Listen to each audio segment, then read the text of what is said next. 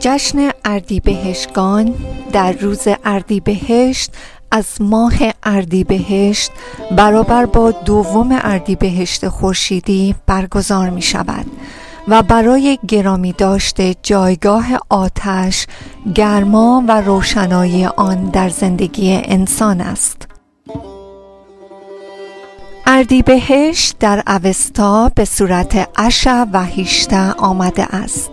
بخش نخست اشع یا ارته به معنی درستی و راستی و هنجار و بخش دوم صفت عالی است به معنی بهترین.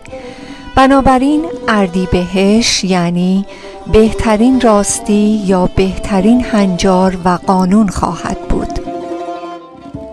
این ویژگی یکی از گام های عرفانی برای شناخت و نزدیک شدن به اهوراست اردیبهشت در نقش مادی خود از روشنایی و آتش پاسداری می کند در این جشن ایرانیان به کنار آتشکده ها و کانون روشنایی می رفتند و با آرزوی افزایش فروغ اهورایی در جان و روان خیش به آتش نیایش بخشی از خورده اوستا می پرداختند سپس با خوردنی های سنتی که فراهم شده بود پذیرایی می شدند.